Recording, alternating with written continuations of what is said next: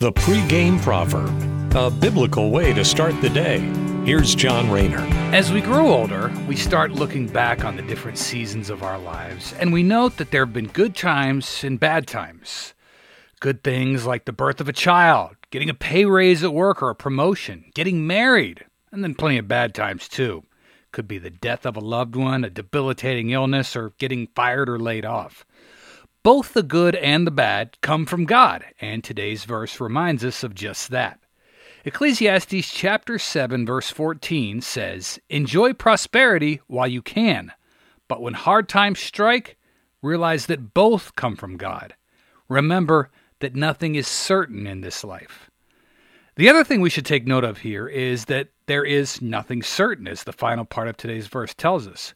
God's will shows us that the most crazy coincidences occur on an almost daily basis. And no matter how many scientists and philosophers that have come and gone over the years, we still can't predict the future, let alone the weather. The only one who knows the certainties of this world is the one who created it. That's God, definitely not us. Thanks for listening and have a great day. Take care and God bless. The pregame proverb with John Rayner. Look for it on all podcast platforms and have it delivered to your smartphone. The pregame proverb, proud partners of The Bar, the Biblical and Reformed Podcast Network.